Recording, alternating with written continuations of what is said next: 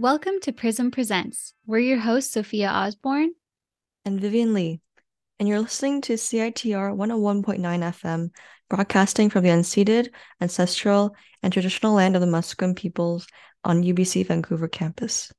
We're very happy to be here today for our third episode of Prism Presents, a radio show dedicated to bringing you readings and conversations with writers from around the world. If you haven't heard of Prism International, we're a quarterly literary magazine based on UBC Vancouver campus, and our mandate is to publish the best in contemporary writing and translation from Canada and from around the world. For today's episode, we're actually going to hear more from Vivian because not only is she the prose editor for Prism, she's also an extremely prolific creator whose poetry chapbook debut and short film directorial debut have just come out. It's wildly impressive. I'm very honored to be in the same program as Vivian and get to work on this podcast with her. So, yeah, I'm really excited to get to sit down with Vivian today to talk about those two projects. Thank you, Sophia. I I don't even know what to say. I thank you. I'm excited to talk about um, the two projects. Awesome. Well, before we get into that conversation, we wanted to let you know that Prism is currently accepting submissions for the 2023 Jacob Zilber Prize for Short Fiction, which will be judged by Waubgeshig Rice. The contest closes on January 15, so head to our website prismmagazine.ca to check out the contest rules. Yeah, definitely make sure to check it out, and we hope to see some of you submit. Okay, now let's get into our conversation, Vivian. Could you first tell us a bit about yourself as a writer and creator? Yes.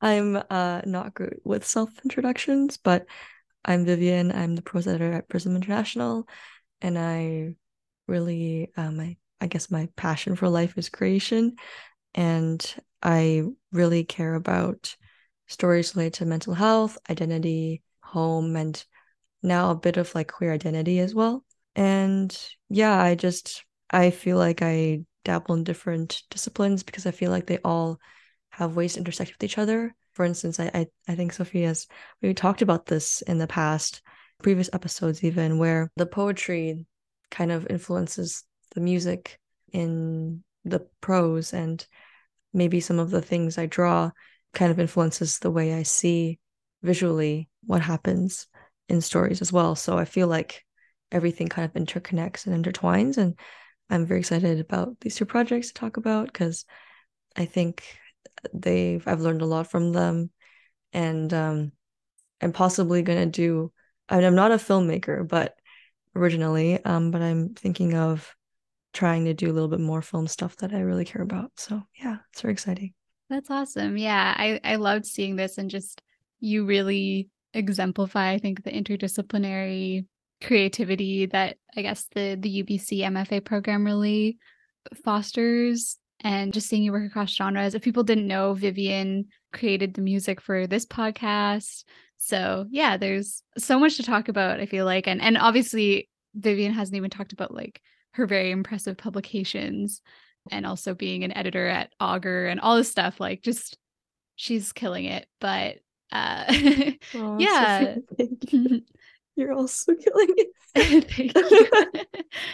Well first let's talk about your new debut chapbook someday i promise i'll love you. Would love to hear you read a few poems to kind of set the scene for this conversation. For sure yeah. Thank you. I read the first poem that it's has the same title. Someday i promise i'll love you. She you're most beautiful when you forget what beauty is. The dew is filled with sun on days remain still. Waterfalls, too, hurrieth them the earth that must be moved. Mother kings blue chrysanthemums with their fingers. Her nails tessellate stars to earthy loam once called hope. Swanning into air, the night curls around her voice like a circlet. Somehow she can only sing silver. Your father rusts into ashes. Allow him to encircle you because of his lost tenderness and his awareness that there is love. She, do not be afraid of the home. The house is not always a hearth.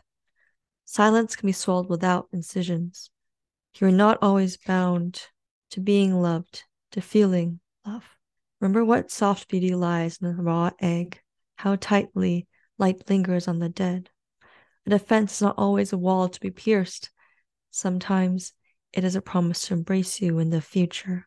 When father appeals from fundamental to painting, he is trying to forget that he treasures you as much as he remembers his mother. You, too, can wrap yourself in as many tapestries as there are constellations and draw X on your chest that begins with the touch of his hand.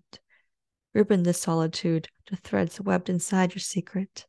I promise one day you will learn to nurture them as reflections glide through ripples of shadow to green.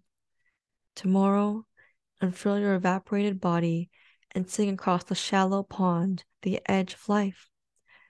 I will hold you long enough to love the taste of the earth. Wow. Gorgeous.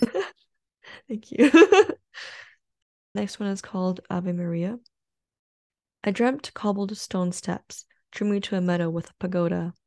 You were playing Ave Maria, bow drawn to the hazy spread of light on the ground, toes stretched, chest encompassing time and space. Fields of bowed green gripped your feather wrist, and each breath was a swirl of wind that threaded my ombre strands and touched my sacrum. Singing, drinking, a squirrel spun deep blue circles over hills and collapsed next to a dandelion. The desire grew from a resolute back. I lifted from earth and called out your name. Your fingers knelt and leapt another octave. You stared at me through the haze, head dipping towards the field. I danced into your warm major chords and velvet vibrato until I couldn't separate you from music and die from you. Mm. And next one is called What It Means to Sing Forward. This one is related to the rising anti Asian racism and kind of my response to it. What it means to sing forward. I cycle through phrases of songs, calling us alien, dirty, virus infecting, like the lady who struck me, and screamed to an audience of fairies for five stops, like shattering car windows, a Chinese doctor who couldn't arrive at work, like laying off a factory manager after a decade, like tethering yourself to a five meter radius because streets with foreigner blood entice parasitic knives and guns. I sing out the bass of each popular beat. I learn to chahua, watch Wu wushi, wear my qipao. I keep saying my history and culture. I vocalize Hallelujah under the full moon and eat yuebing in dormitory libraries, toss jianzi to uncurl purple phoenixes, exchange Mandarin and Cantonese and English between my teeth. I blow up plastic bags and scrape glitter in my nails, saving them for mornings when life is less sun and full moon. And at the bridge, I'll argue my way to courtrooms and air out the tainted scent of their infectious slaughter. Wow. Yeah, powerful. Now we read a part of kind of like a prose poem about some of the mental health I struggled and still struggle with a little bit. And it's called You Once Whispered Forever. Content warnings include mentions of suicide or depression. You once whispered forever, one. You curled yourself into a ball, calling me, baby, baby.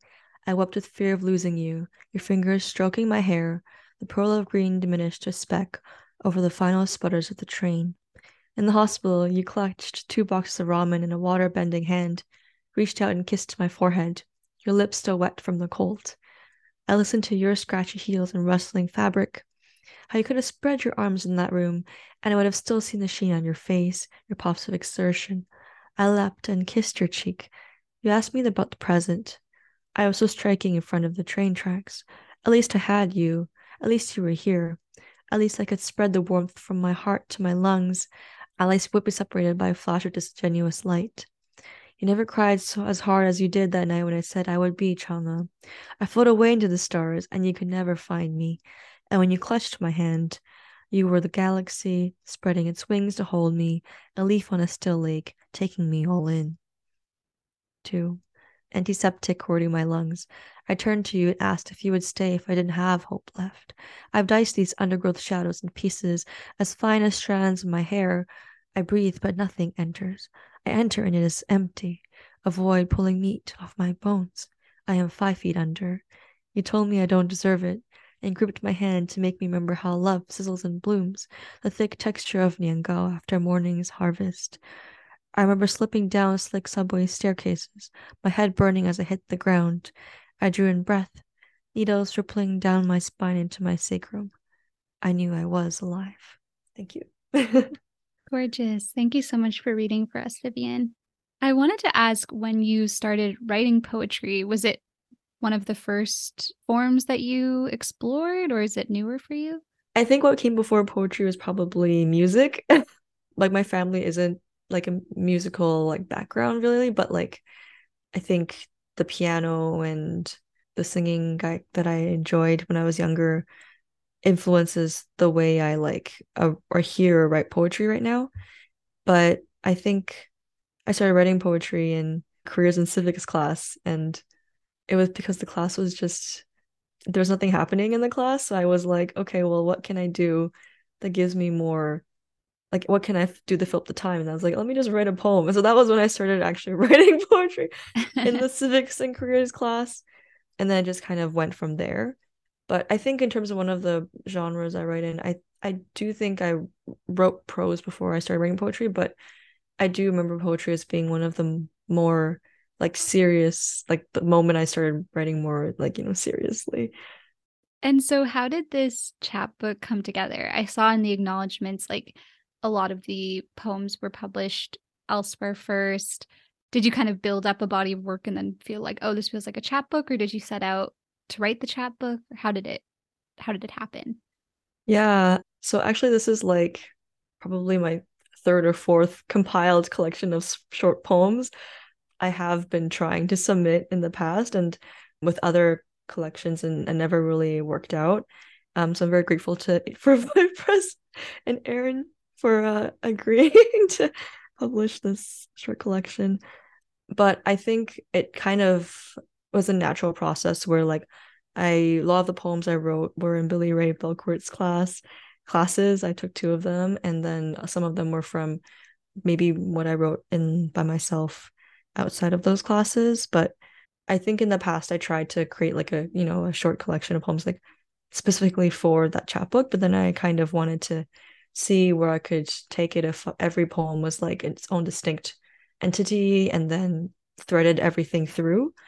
And actually, the last poem in this collection I kind of wrote specifically for this collection after was accepted because I wanted to show like how ancestrally and like identity wise everything came together at the end. So I I thought there was like a clear mm-hmm. theme of like kind of um healing and understanding throughout that kind of culminated at the end. So I wanted that to be highlighted. That's super interesting. Yeah, I do feel like the chapbook reads as sort of yeah, distinct poems, but also they work together so well and like the themes call back to each other and even the style of writing like it doesn't the voice feels like distinct in each poem but also like they can kind of be grouped together in different mm-hmm. voices too. Yeah, it's it's that's a super interesting process. I did want to ask about the nature imagery in it. It it definitely feels like a strong kind of theme that you come back to. And there's yeah, there's so many beautiful images of flowers and birds and water and stone and also the I guess the elements in general. Yeah, I was wondering what what draws you to this type of nature imagery. Oh no, thank you so much for your question. Like I feel like you're finding things that I didn't even think about. oh, really? I it's like you're like you're like finding my psychology. Yeah, you're like understanding me through, through the poem almost. Yeah, so I I think nature itself is really important to me because it's kind of one of the places where I find a lot of peace and a lot of like connection to something. I don't know if sublime is the word, but something like beyond myself. And I remember going on at one of those hikes in Vancouver. It's really nice to go on hikes here. I just love it. And we were coming down, and there was some like there's like a pool of like clear water, clear glacial water actually. And then we just put our hands on through it, and it was just like clear, absolutely clear, even through we put our hands through. And I was just like, wow, this is so pretty. All that to say is um then the imagery I feel like in this chapbook reflects kind of my connection to nature and how I think how I, I see nature reflected in like internally and also how like it develops in a way that I like maybe I have nature in a way something that I don't have any control over either. It's kind of there and I have to like learn to understand it and kind of I feel like the way I understand nature is the way I kind of see it in myself. and and the peace I find in it is just really something that I really cherish as well. So I think all that nature imagery kind of comes through because of all those emotions related to and also music. Music is part of nature too. So all the listening, all like the quiet, all the peace. Whenever I write, I try to find some of that in my writing as well. Totally. There's something, yeah, so musical about the imagery. I mean, then there's poems that draw that really clear connection, like Ave Maria that you read, where it's it's so connected. Yeah, and there's something too about when you're writing about kind of ancestral history and stuff too, and mm-hmm. and how music and also nature, kind of like these classical things, almost kind of connect us back through time in a way. Mm. Yeah, no, I think that's very true. Yeah, I think nature, music, and then that's maybe a way oh, I'm almost understanding myself more because of you. Thank you. but like nature and music as a way of connecting back to something that was maybe even like imagined, like an imagined past, mm-hmm. an imagined mm-hmm. ancestral connection, something that we can't really go back to. And I feel like that's, you know, like the moments in life where we're like experiencing nature or like experiencing a very you know a moment with family like we're like oh this is such a nice moment. We should remember this feeling forever. Those moments kind of are being reimagined in some of the poetry as well. I also wondered and i know you've asked this question to other interviewees we've had on the podcast but i was really interested in your use of language in the piece and Chinese characters within the piece and names especially. So yeah, could you just talk a bit about your your use of of language? Yeah. So in this chapbook, I specifically it's interesting because um one of the poems is called Xin and it's literally like a Chinese character. Um and then sometimes I I write with pinyin, sometimes I write which is like little words above the Chi- the Chinese characters that like kind of tell you to pronounce how to pronounce things. And then there's one poem where where all my friends are golden and bright. I have like a little character that I drew, but it kind of the the reasoning for that character is it mimics the character Wu, which means nothing. And that was something that I really wanted to include. I think in terms of language, I I wanted this kind of because my background is kind of you know first generation immigrant where my parents and I kind of both speak Mandarin and Cantonese. Um, I wanted that to be reflected kind of in this chapbook. And so there are times when I have like more traditional characters which represent the Cantonese instead of the the Mandarin because those are well those characters are more traditionally used in Cantonese writing. And so the the Chinese and the Cantonese here are kind of ways of I don't know, calling back to that culture or that history of of all the identities that kind of maybe I inhabit or I I try to take part in because I don't want to like you know kind of neglect one like oh this is like or pretend that maybe my parents spoke this in Mandarin instead of Cantonese. It's like no, they spoke this in Cantonese, but they said this in Mandarin. Um, so it's kind of that connection there I wanted to pursue, and I just I think there's an element to which like translation, even really good translations lose something. And so I wanted to have those initial desires and thoughts kind of be in the piece as well. Yeah, that's that's really interesting. And like from the perspective of a reader who doesn't know Mandarin or Cantonese, it's like I think that that affects the reading experience in a really interesting way too. Like I do really enjoy when things are left kind of untranslated and it, it makes it feel kind of more intimate and like there's something that I as the reader does don't get to know or understand. I mean, obviously I could look it up, but like in that moment of reading it it's kind of feels like a yeah, an intimate secret or like almost something happening like off screen or something like that. so yeah, I, I was really interested in that in your in your work. I also did want to ask about the illustrations in the chapbook because you you did the illustrations and what was that process like yeah so i think i was kind of inspired by because um i did comics with sarah in the mfa program and i was like looking through this chapbook like the one of the proofs and i was like oh maybe it would be good to have some illustrations to represent some of what I feel about what's happening in this chapbook. And the process for it was honestly, it should have been more like um, strategic, as very much like, does this work? Does this not work? So I, I would sit in our college in our college right now we have like a little mini rose garden so i'd sit there and i'd like look at the poem i'd print out the poem i'd look at it and i'd just like draw little things that kind of represent what i thought so for instance like where there was an illustration about like the four leaf clover or the sword i kind of just tried out different things and like hoped it worked almost and there was one with like the little hug that originally was supposed to go around the title. And then I realized how big the title was The Great Constellations Reflecting Grief and Joy. And then I was like, nope, that's not happening. So I think it was more of like, it was a combination of like organic, you know, wanting that character to be there and how to represent it. And also like thinking about the poem itself and like trying to understand what the theme what it is I really want to say, like what the image is that like the core image of what I want to say. And sometimes it was like the last line of the poem reflected in that illustration. Sometimes it was kind of like an emotion or feeling. I have like an eye in this poem and the eye kind of looks at each other. And i think it's just i don't know i think it was like one of those things where i just tried to capture the essence of what was happening and then i had to figure out how many illustrations i should put in and how often I should put them in because there was a illustration supposed to be going with the first poem, but ended up being too busy. And I was like, oh, this is not great. I, I'll take it out. So I took that one out. But yeah, I think I'm happy with the ones I chose to include.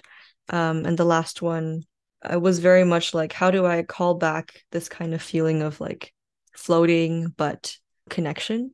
And so I think that's kind of how I approached it. Like each one I thought about like for each poem I thought about what it is I wanted to say and how do I represent that in an image that is like succinct enough to not be too busy, essentially.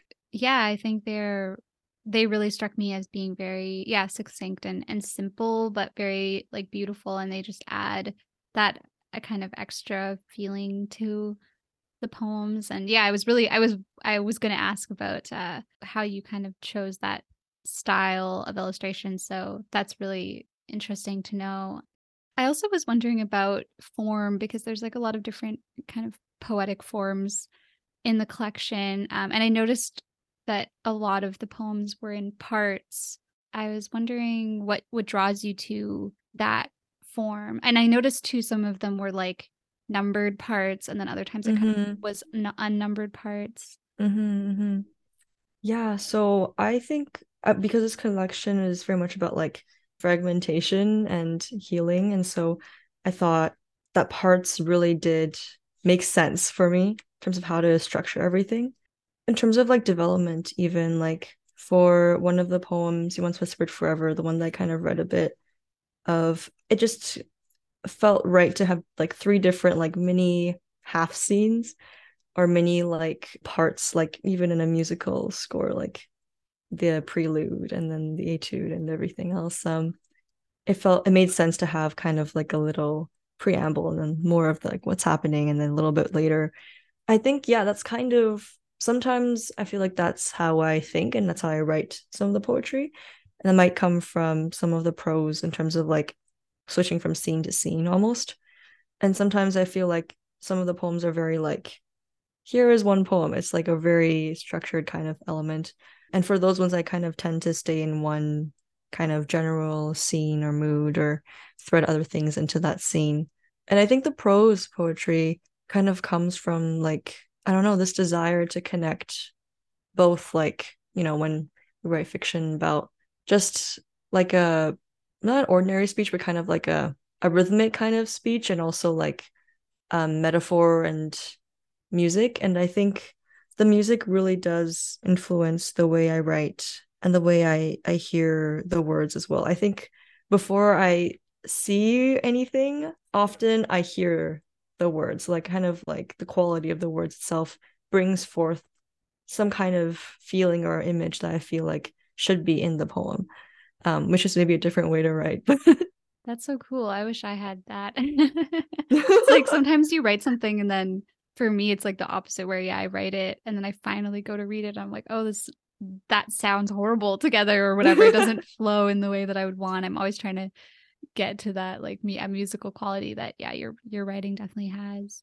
Lastly, I wanted to ask about the ending of the chapbook and how it switches to like the landscape format and the words really kind of sprawl like the lines sprawl across the pages. Was that i know you said you wrote the the final poem after kind of putting the chapbook together. So how do you see that kind of shift into the the landscape very like free form kind of writing at the end?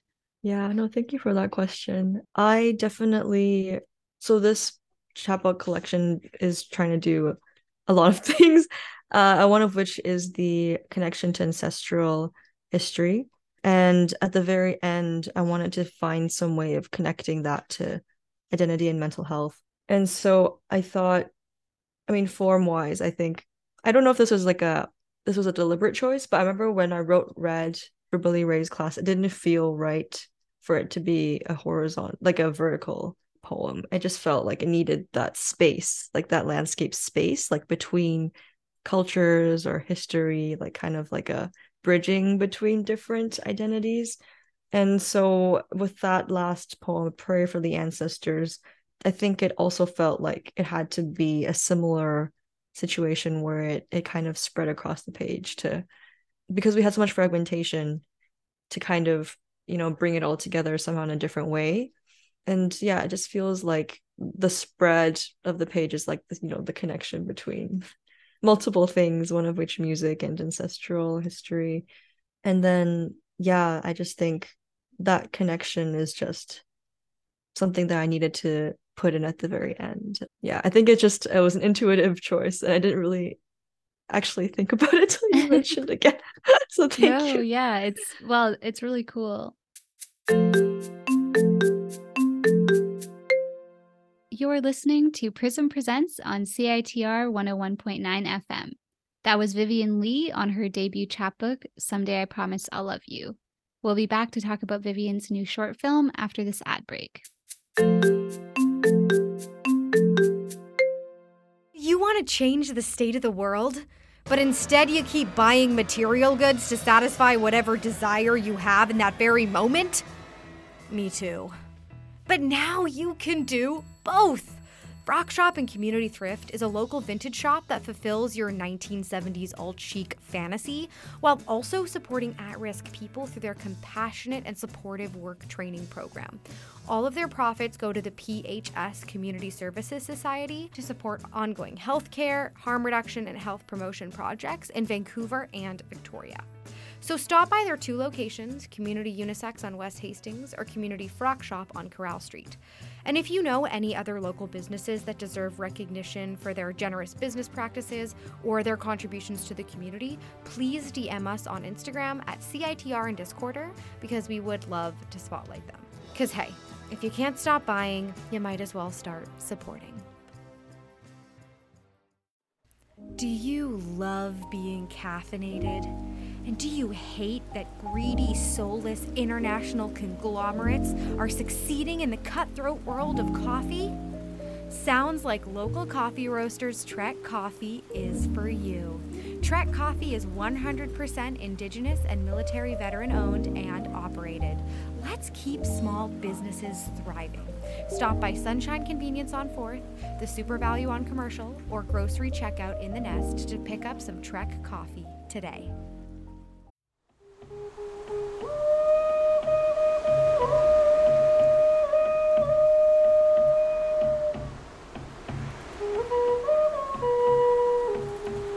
Welcome, Annie and Steve Joaquin.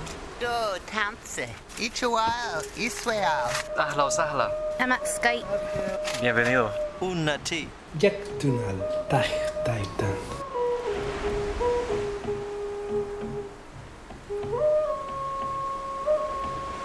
You are invited to volunteer for Speciesism Garden. Get away from the rat race. Get back to the land. Heal. Reconnect with yourself. Touch grass. Find a quiet place among the plants and find a quiet place inside yourself. Check us out on Facebook at Indigenous Garden UBC Farm or visit the Swissessism Indigenous Garden located at UBC Farm just off of Ross Road.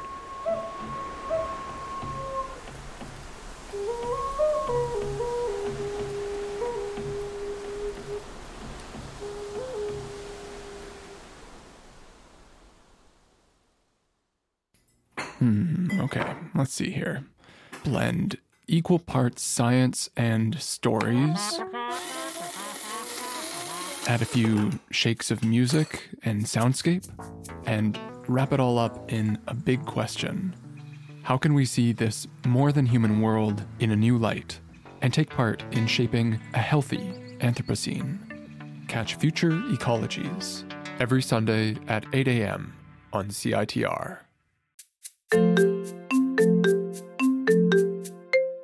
Welcome back. Now I'm excited to talk to Vivian about her new short film, In Silence We Sing.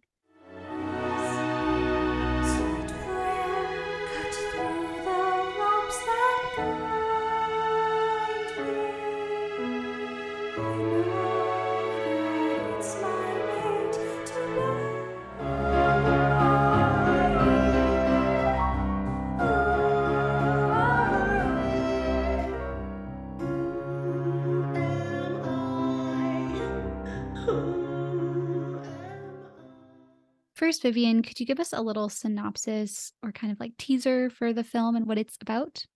Yeah, for sure. So, In Silence We Sing is about a immigrant diaspora family who hasn't been able to go back to China after a grandfather's death during the pandemic. And the protagonist, I, is essentially forced to face her depression, the silences in her home, and her parents' unsung frustrations including the ancestor ghosts now possessing them. Super cool. Yeah, I got to I got to watch the short film and really enjoyed it. Very very cool. I definitely have a lot of questions about like the process of making it. But I guess before we get into like the film's actual production, what was kind of the story around writing this piece? Like was this something you wrote in class or or when and when did you write it? Yeah, for sure. So actually this um my short film was part of this program called Unsung Voices. And essentially, it was part of um, Toronto Reel Asian Film Festival, where emerging filmmakers from the ages of, I think, 18 to 29 are able to apply with their ideas. And then during the months of like May to August, basically, we'll have workshops about filmmaking and write film and then, you know, edit the film. And I came in there not really having an idea of filmmaking. I think other people in the program had at least some, you know, photography, like solid photography experience. And I thought I had photography experience until I went in and I was like, oh, I don't have any photography experience. so the short film was something I kind of proposed the idea of at the time. And the musical dramedy part, I really wanted to, you know, it was part of the idea, like the singing and stuff. And I think, yeah, I was inspired by my own family experiences with my, you know, my family's, my grandfather passing away in China, and then inspired by that incident and kind of what could have resulted, maybe not the ancestor ghosts, but maybe what could have resulted with like, you know, all those walls being broken down and understanding and connection although that didn't happen. It was essentially um, my way of trying to understand that kind of death and what that means to not be able to go back and i i worked with a um, composer at ubc and we like co-lyrics as well. So we did like lyrics together and it was cool process to go back and forth with him as well about that. Yeah. Had you ever worked in sort of screenwriting or playwriting mm-hmm. before? I took um a few classes in with sharon and linda on screenwriting and TV writing, but I haven't like so I wrote scripts for them, but I haven't exactly like maybe made like an actual short film. Like the filmmaking process itself was like very daunting and challenging for me. I think when I was a script writing part, I was like, oh, I'm in my element. I know how to format things. All is good. And then they were like, not time to make it. And I was like, what do I do? so how does it feel like it, it just premiered at the Reel Asian Film Festival in Toronto and like how does it feel to see your words come to life on the screen? Yeah, it was definitely a powerful and humbling experience. I think just being able to I don't know, like like I feel like every every um shot was like another I had some kind of memory of something I was doing in that shot. Like, how did that shot even happen? You know, like I I know all the like the backstory, let's say. And it's just, I don't know, it was just really yeah amazing to see that and my, myself and other like five of the filmmakers words just on on the screen. It was yeah, it was also my first film festival, so I was like, oh, what's going on here? It was very very cool. Yeah. Yeah, it looked like such a cool experience. I know like not at all at the same scale, but I I wrote and co-directed a one act play that was like put on oh, at a oh, festival amazing. during Yeah, and that was like during I think it was summer summer 2021. Yeah, summer 2021. It was all on Zoom, but yeah, the process of like casting the actors and having all these actors come in and like read lines that you wrote in different, you know, you you asked them like, can you do this in a different way or like the the way that realizing how much like intonation and the performance changes the meaning of what you've written is like wild when you've only ever just written things and, and read them and like realizing how much yeah inflection and everything changes meaning. I know that was like very a very strange process but really cool to see. Yeah for sure. Like when the actors come in it's like oh it's actually happening. You're you're taking my words and making it your own now. Because like there's like a different creation process with each step almost. Like you write it then you direct it then there's actors and there's like you know stage and lighting and everything. It's really yeah. cool. Yeah. Yeah could you just talk a bit about what it was like to work on this as a director and like what you learned through that process? Sorry i just it was uh it was a ride. Um uh what i learned as a director I learned so much. We also were paired with a mentor, and I was paired Natalie Moreau, who's super amazing and super nice, super great. Check out her work. But it was, I think I learned how to like, like I had a really big set. I had like around like 18 people on set, and just, I think I learned how to coordinate, how to let things go. Some things like I couldn't you know, I didn't like we didn't have time for or like for instance like in every scene for the musical scenes because of the timing we only have one take of each scene. And that's usually not something um we do because you're supposed to have like multiple takes in case something doesn't work out in one of the takes. And yeah like it ended up being an issue in editing process. But in terms of directing i think I learned also how important rehearsals are. Like we rehearsed beforehand for the musical sections because like we were going to record it again anyways, but I think we should have done more rehearsals. I think for next musical I do if in the next like 10 years maybe.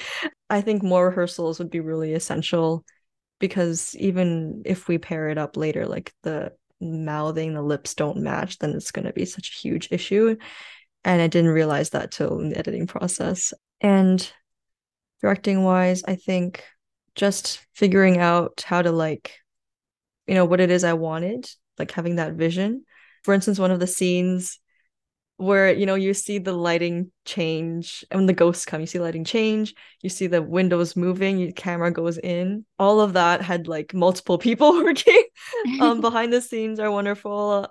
Production assistants like someone had to like turn the light down someone had to you know change the lighting. Someone had to blow use a cardboard thing and blow the windows open. And it was like everything had to go like you know a few seconds later someone had to go like you know windows you know lights like you know. So it was interesting to see like the behind the scenes as well like what it takes to make something like this. Yeah i think i definitely learned a lot as you know as a writer and director and and a producer. And i just you know i feel like whatever it is i'm taking next taking into my next project i think the next one will like be um a video poem. Like it's from because i was shortlisted for the vancouver city poems prize like the stage one and there's stage two now which is like video po- video poetry contest. So you have to make a video poem out of your poem that was shortlisted. And i'm like oh now i can maybe try to do some cinematography. We'll see. And i'm hoping also find funding for a short documentary, which will lead to that feature film script that I was writing in Sharon's class about my late grandmother and Alzheimer's and memory. So, yeah, I think it's all kind of in this project has actually inspired me and helped me, you know, get to know more people in the film industry who could possibly help me with that that film that feature film I really really really care about. So yeah. Yeah. Totally. I you know with working in TV or like wanting to work in TV, just knowing like it's such a networking heavy industry and like all these festivals that you have to go to and meet people and f- securing funding like it's it's really not something that you can just like do by yourself in your room at all. And so yeah getting that experience is amazing. And i loved the musical aspect of it. It was just it was so fun but also powerful in the way like it felt that that their the characters couldn't really couldn't really communicate with each other except through song which was so cool yeah could you talk a bit about how you see the musical aspects like playing a role in the in the story hmm I'd say they're really essential. Actually, one of the songs was a bit was supposed to be a bit longer, but we had to cut it down because the film was a little bit too long. It was the first song with the with the father slash granduncle.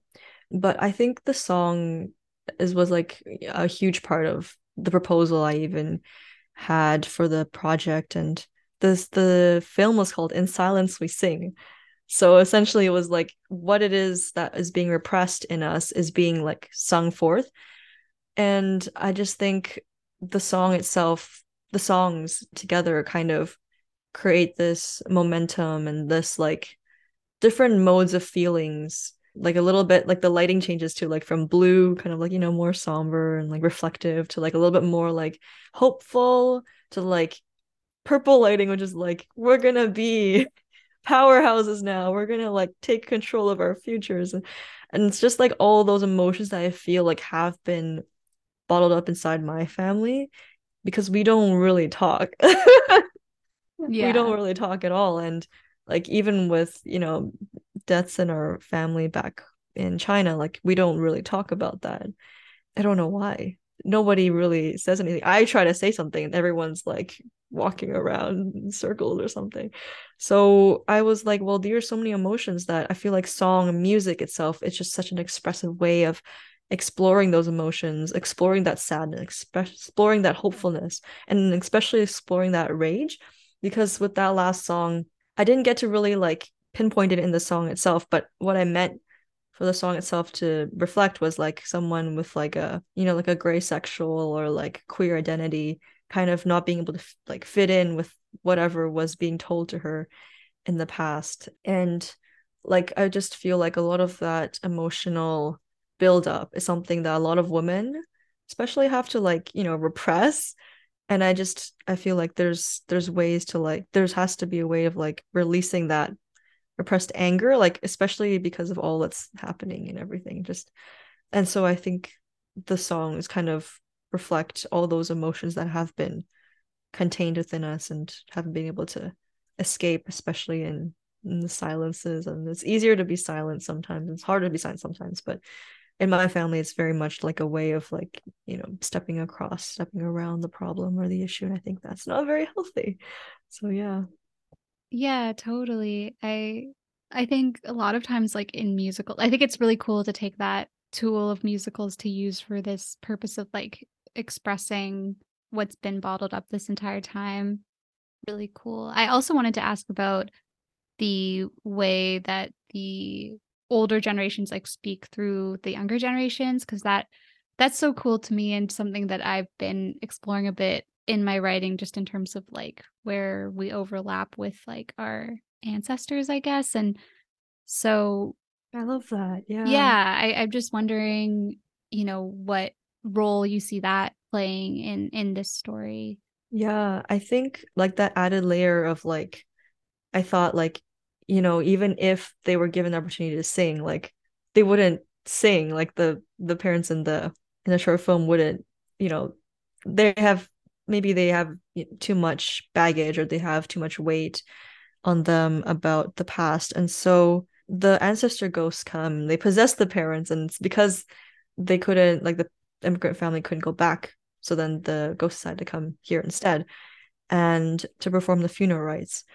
And the way that the ghost can speak through the parents is is through like kind of connecting the different like eras. And the eras are connected through like a sense of like they have similar emotions. So i imagine i have backstories for the ghosts that I didn't get to really explore but like essentially one of the ghosts like couldn't like he lost his fingers and he couldn't play the piano anymore. Um that was his life like mission like that was his life like desire. And so he has of regret and sadness. And then the other ghost has a lot of like anger towards the fact that like she was being repressed and like told like just have to find Mr. Right, you know, just find that Mr. Right. That's all you have to do. Like the reason why you're not feeling this way is because you didn't find Mr. Right. And some for some people in this world, that's not really that's not a you know, it's not like it's ever something that is something that you should be sad because like maybe Mr. Right or Mrs. Right or whoever right isn't something that, you know, connects them to someone else and so different forms of attraction. And so I felt like the different emotions that the the mother and the father were having like the mother being kind of in the repressed by the husband by saying like she's useless or whatever like those kind of emotions build up and i wanted like a parallel story of like repression and emotions in different ways and i felt like if they had that uh, heightened to a level the parents at the end would be able to like feel some kind of release some kind of like just some kind of way of oh i've explored this emotional capacity that i kept within myself. I feel kind of different. I don't know why but i'm a little bit more at peace now. And so i felt like the answers to ghosts kind of in a way like they said their last little bit the last little bit they didn't get to say to anybody but they also managed to like help their a family that they haven't really been connected to like also become a little bit closer at the end so yeah Totally. Yeah, I really I really got that. And and also to connect the family cuz they had this experience together with the ghosts and singing and everything and it felt like they understood each other a bit better as well at the end or like they felt like they had had this moment together, which was cool. For sure, yeah. Great. Well, and it was great to hear about what is coming next for you with filmmaking and everything. That sounds so exciting and very very cool. Yeah was there anything else you wanted to talk about with uh with the film or with filmmaking? Um i think one more thing i wanted to just add now that i remember it is um the very end where i feel like i'm just spoiling everything you don't have to watch anymore. I'm just um where the the brother kind of like thumps down the stairs. I think that was like i was a bit nervous about that moment because some some people had been telling me the people been sending the work to before was showcased at the festival like they were saying like oh that that moment is a bit weird you should cut it out. But I was like this is an essential moment of the piece. This is where we see someone who's never been seen before and he comes down and he's like giving that like you know like like me and I the main the protagonist I was like what's going on but she like kind of goes with it anyways but I needed someone to go like what is going on here like what is happening why are you guys all okay with this and and it was a bit like nerve wracking to see how people would respond in the theaters, and it was really great to just people were laughing. They were just like, "Wait, what's going on here?" they were like, "Oh, I understand," and it was just so nice to have the audience response and confirmation that I did it. I did the right thing by including that last piece in because it was really really important to me. So yeah, I feel like it's a moment where the filmmaker is saying like this this is kind of like a funny story, even if it is like emotionally kind of charged and moving. It's still like a little wacky and it is like a, yeah. a fun musical yeah. dramedy thing. So it's kind of that invitation to take it that way and to laugh. I, I definitely enjoyed it. Just, thank you very much. Yeah. Well, where can people will, will people be able to view the film in the future?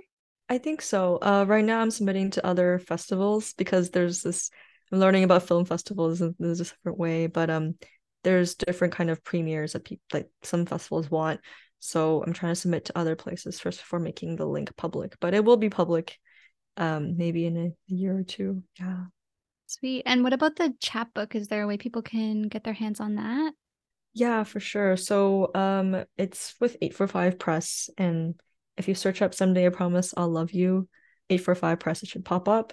If not, it should be on my website, vivianlicreates.com. Should be on the front page of that. So feel free to take a look if you're interested. Yeah. Okay, perfect. Yeah, we'll make sure to link all that in the description. But yeah, thank you so much, Vivian. That was just such an interesting conversation. It was so great to talk more about your work today. No, thank you. And I'm excited for your next steps. Yeah, for sure. Yeah. Thank you all for listening. And if you're interested in submitting to the 2023 Jacob Zilber Prize for Short Fiction, check out our website at prismmagazine.ca. We've been your hosts, Vivian Li and Sophia Osborne. Join us next time for more readings and conversations with inspiring writers. Thank you.